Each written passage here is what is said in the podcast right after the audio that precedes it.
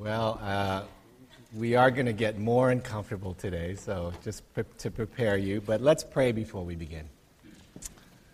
Father, we, we give you thanks for your word. Uh, Lord, it just shows to me that you love us and you don't really pull any punches in our lives.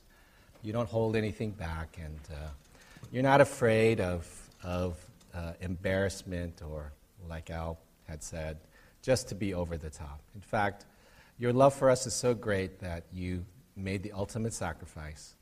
And Lord, how can we um, do anything less but to respond to that love with, uh, with our hearts, with our bodies, with our lives? So we want to give that back to you this morning. In Jesus' name, amen.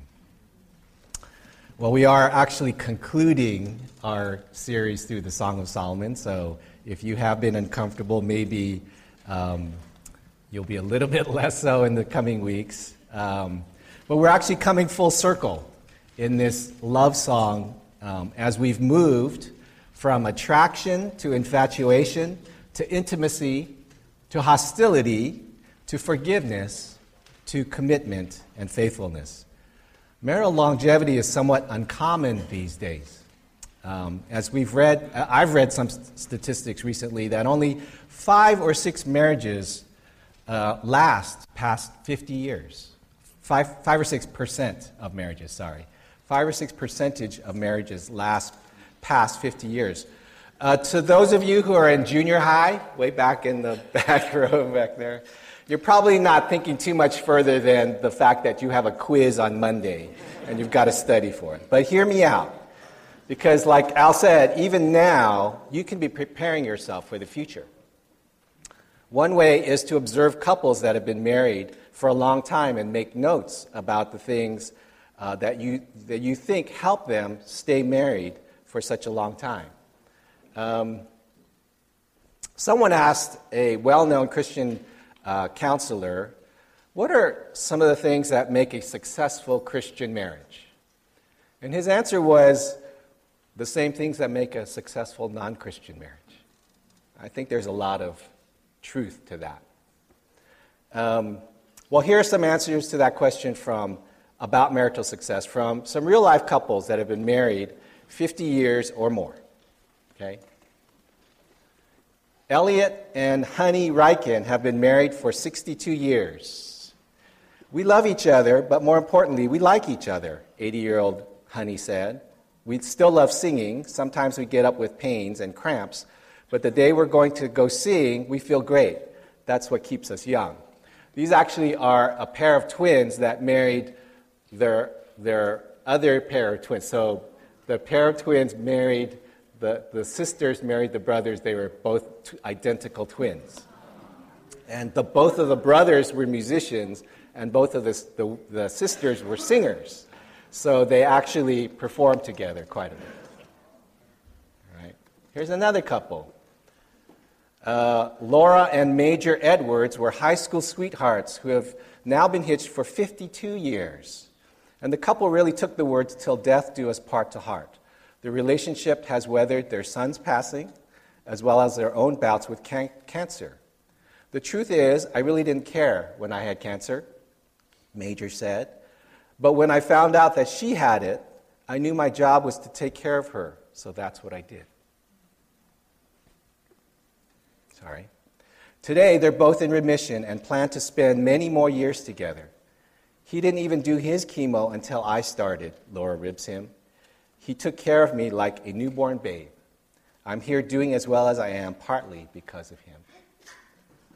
Um, and lastly, uh, Martin and Ruth Spencer were meant to be together since birth. Their parents were really good friends. The two started dating in high school and married soon after. The key to their 67 years of marriage? Compromise. You're going to have to give and take, Ruth said. You can't always have it one way. Whether it's for two weeks or 20 years, you really have to work at it. Though it also helps that after all these years together, 90 year old Martin continues to write a note uh, to his wife every morning telling her he loves her, just like he did when they were first married. When a man's born, he's only born half a person, Martin says. As he grows up, the other half, personality, the whole thing, is in a woman. And when he meets that woman, he makes a whole. I make her whole, and she makes me whole. Great expressions of enduring love. Something we all hope to have at one point in our lives, not just with our spouse, although it is a special and truly wonderful thing, but to have enduring relationships in all parts of our lives, to have true friendships, to know and to be known. It's at the very heart of being human. So, how do our lovebirds in the Song of Solomon do it? How do Solomon and his bride continue their romance through the years? Well, we see uh, this transition from early young love to infatuation to a more mature, long lasting love that helps to foster faithfulness that will last a lifetime. We find some clues to that in this final chapter of the Song of Solomon, with the final stanza, and it begins this way. The young couple shows us one way to keep love strong is to return often to the place you began. Return often to the place you began. Here's what they say in the Song of Solomon, chapter 8. And the friends are speaking now. They say, Who is this coming from the desert, leaning on her lover? Who is this coming from the desert, leaning on her lover? Her response Under the apple tree I roused you. There your mother conceived you, and there she who was in labor gave birth to you. This final scene begins with the friends spotting the young couple as they return from the desert. You can almost picture them leaning out their windows, searching for their friends, and then finally spotting them riding in together on a stallion. She's sitting behind him on the horse, leaning against him as they ride back together. And as they begin to settle into life together, she remembers the beginning of their relationship together when she said in chapter 2, verse 3, like an apple tree among the trees of the forest is my lover among the young men. I delight to sit in his shade, and his fruit is sweet to my taste. The idea of the apple tree perhaps relates back to his birth, the place where she says her mother conceived and gave birth to him but it is also the place where she woke him, where their relationship began. Perhaps it was a place he liked to sit and be quiet, and where she joined him and they shared moments of intimate conversation together. In case, in any case, in any case, she's going back to that place where their relationship began. And that's a good thing. It is a reminder to them of how and why they fell in love in the first place. Last year, my parents celebrated their 65th wedding anniversary. And then my dad passed away in January. My sister asked them before he passed how they first met and recorded them. So here's a little bit of that video. And I hope it works. We'll see. It didn't, the video didn't work last time. Okay, maybe it'll work. Hold on a second.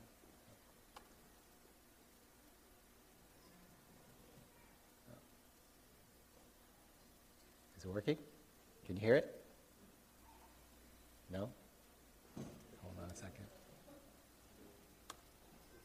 Oh, sorry. Okay, having the same problem. Oh, here we go. Thanks to Dad. Yeah. Sorry.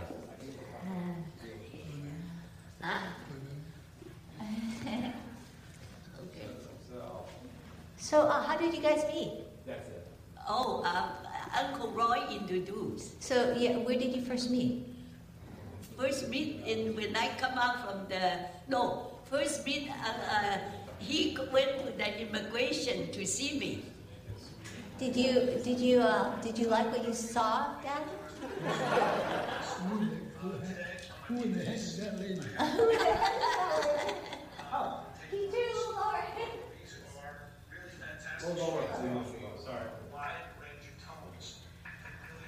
Okay, so you, Uncle Uncle Roy, he introduced the two of you. Yes. And so, how long did you uh, date before you got married?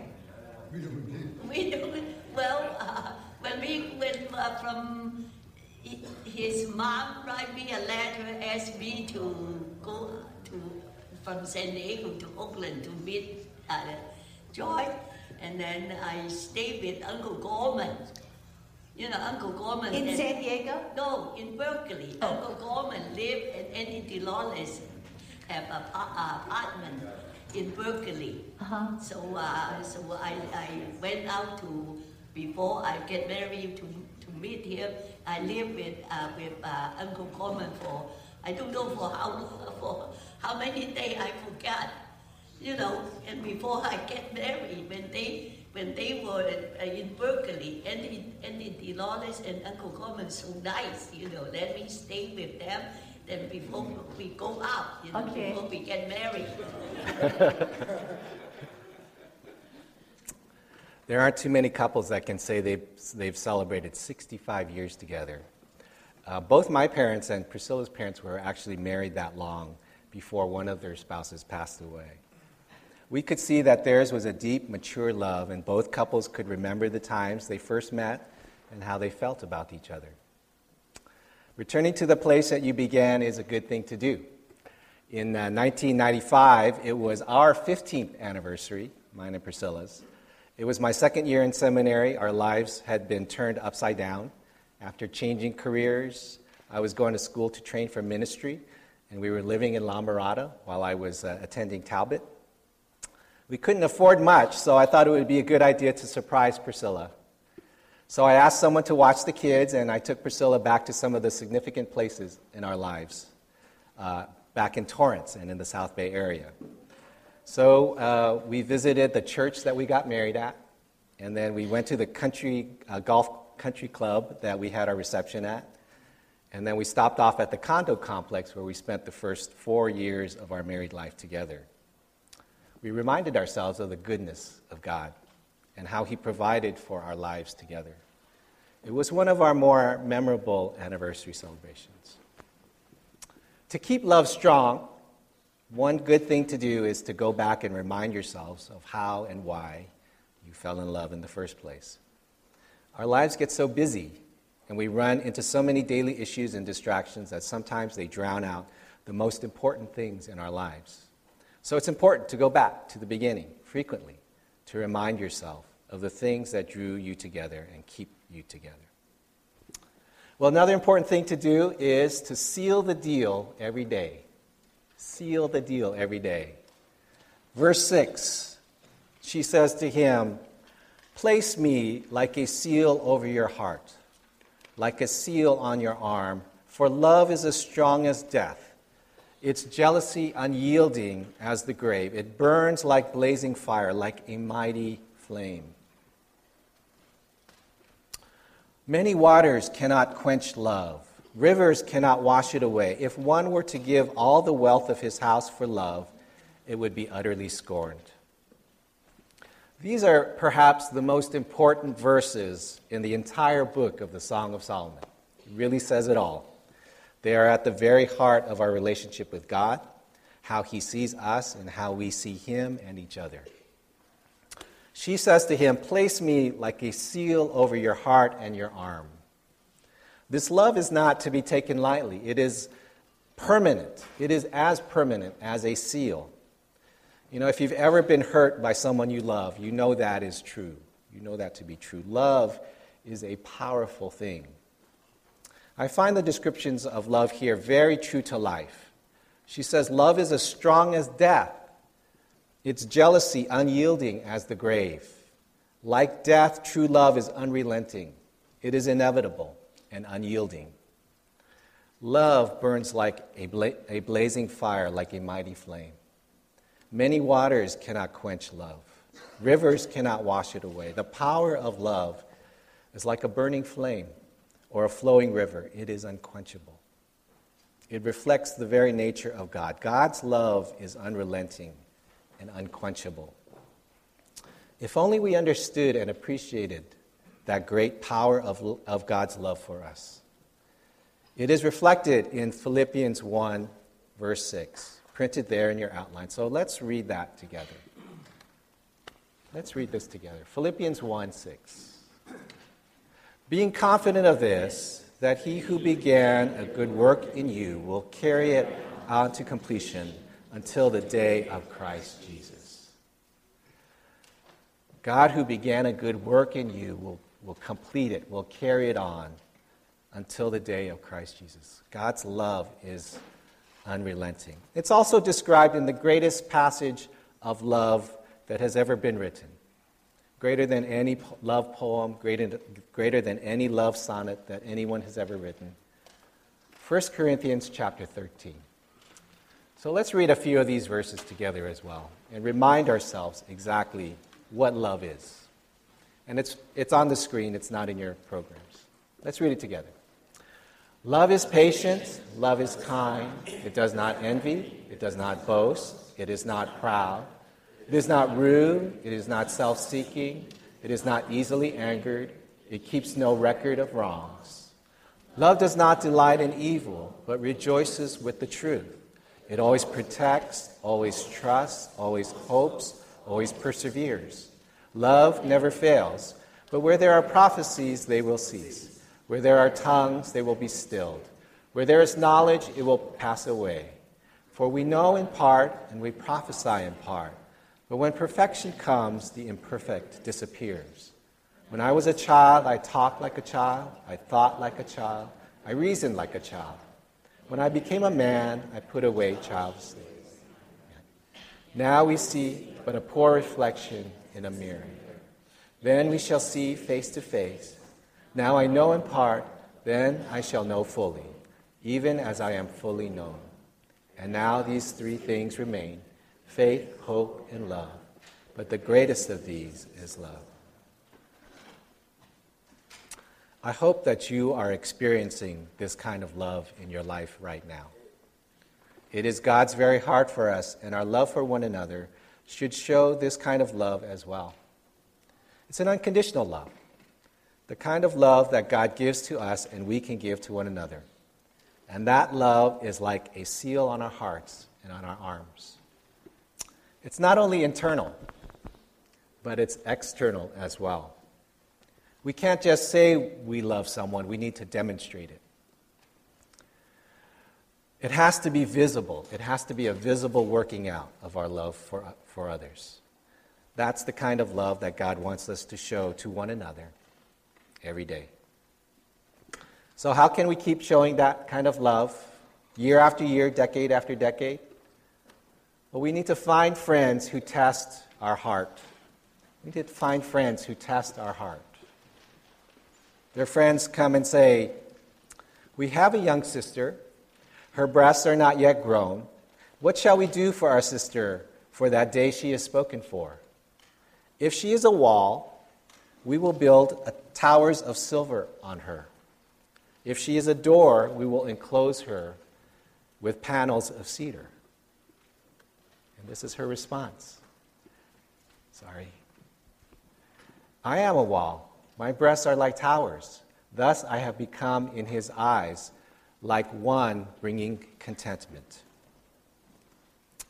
The friends come back into the picture and they are asking probing questions. They are wondering if their friend is mature enough in the relationship to keep it going. A wall is built to keep people out. A door is built to let people in. So they're wondering if she is an immature person who just lets anyone into her heart. If so, they will lock her in by hammering cedar planks across her door.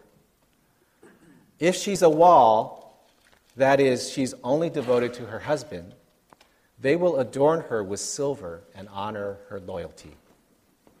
And her response is a resounding yes. I am mature, she says.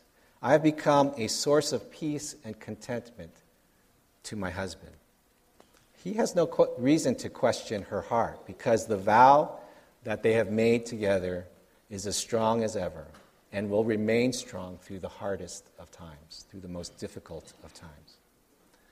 But it's good that these friends who have been witnesses to this love story from the very beginning continue to play an important part, an important role in their relationship. You know, no one lives in a vacuum, and our relationships need the friendship of loved ones who, who will keep us honest with ourselves. Accountability is a great thing for individuals, but it's also a great thing for couples. Well, one reason that this couple is able to stay together for the long run, something we need to do as well, is to tend to our vineyards together. To tend to our vineyards together. Our bride goes on and says Solomon had a vineyard in Baal Hamon. He let out his vineyards to tenants. Each was to bring for its fruit a thousand shekels of silver. But my own vineyard is mine to give. The thousand shekels are for you, O Solomon, and 200 are for those who tend its fruit. Sorry. One of the things that my parents gave us as a great example was that they worked together, building their home and their family. When we were younger, our family owned a very small grocery store, uh, and we all worked in it our whole family. With five kids, we didn't need to hire too many other workers.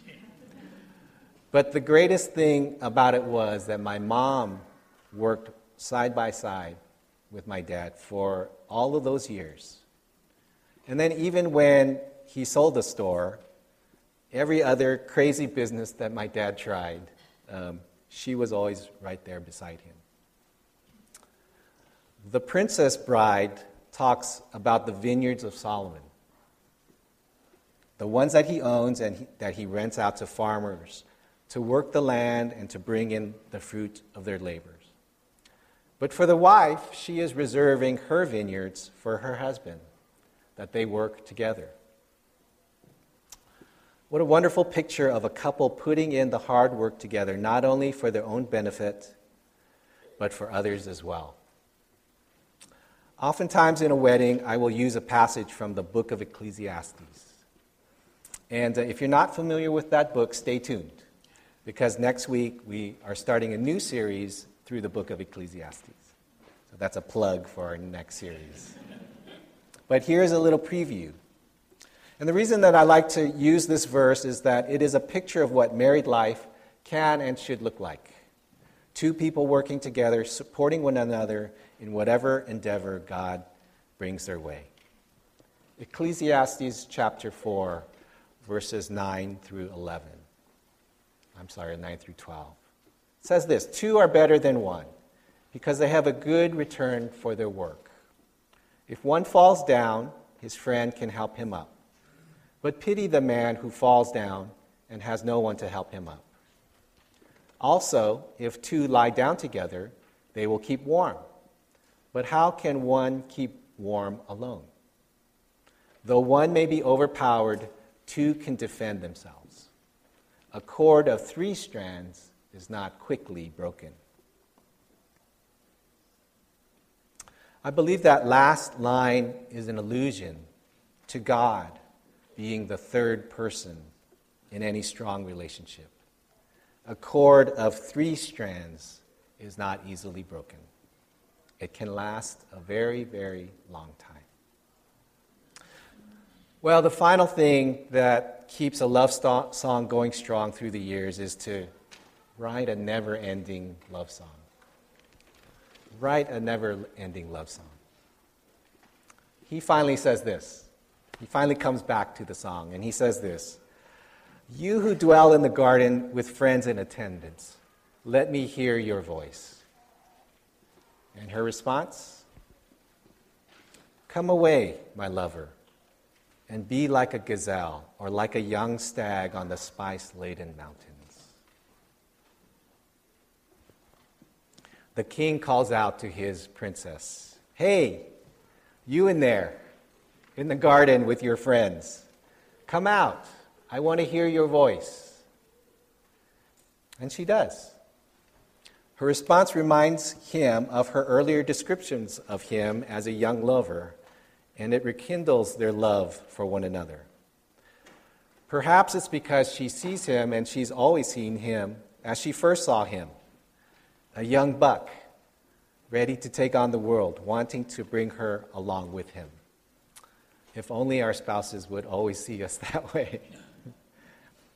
Or perhaps she is simply wanting to renew the vows that they made to one another during their courtship and wedding. Whatever the reason, she calls to him. She wants to be swept away once again. She wants to renew their relationship with each other. She, in essence, is ending where they began, and she's continuing this never ending love song. But then love should never end, should it? Even if death does part, the music still lingers on. Mature love is a rarity, partly because of sometimes human immaturity, partly because real life is just unpredictable and you never know what life will bring. While, while it is the ideal, I think the reality is that it is an ideal. And sometimes it is not and cannot be realized. But what a great thing to shoot for. What a wonderful um, goal to have in your married life or in any relationship. Too often these days we settle for a lot less than the ideal, and that's a shame because God does offer us so much in life to look forward to. If only we put our lives in His hands. So, whether you are in a relationship for decades or you are newlyweds, God wants you to grow as an individual and as a person in your relationship. Things like mutual and renewing commitment, fidelity, honesty, working together, accountability are the things that make a relationship, any relationship, strong and stronger as the years go by. The principle is that it isn't so much finding the right mate as being the right mate. And it applies to marriage and it applies to every other relationship that you have. And while mature love is endearing and desirable, it is still a mere shadow of our relationship with the living God who loves us with a jealous kind of love. God's love is a love for a lifetime and beyond. It's the kind of love that we yearn for, and in our earthly relationships, we can begin to understand the depths of God's love for us. But we have to respond to God's love. We really do. We must respond. We must receive the sacrificial love of Christ on the cross and the power of that love through the resurrection of Christ in, in, on, in Christmas and in Easter. And as Christ loved the church, so we must love one another. So you can respond right now to that love as we close our service together. Let's pray.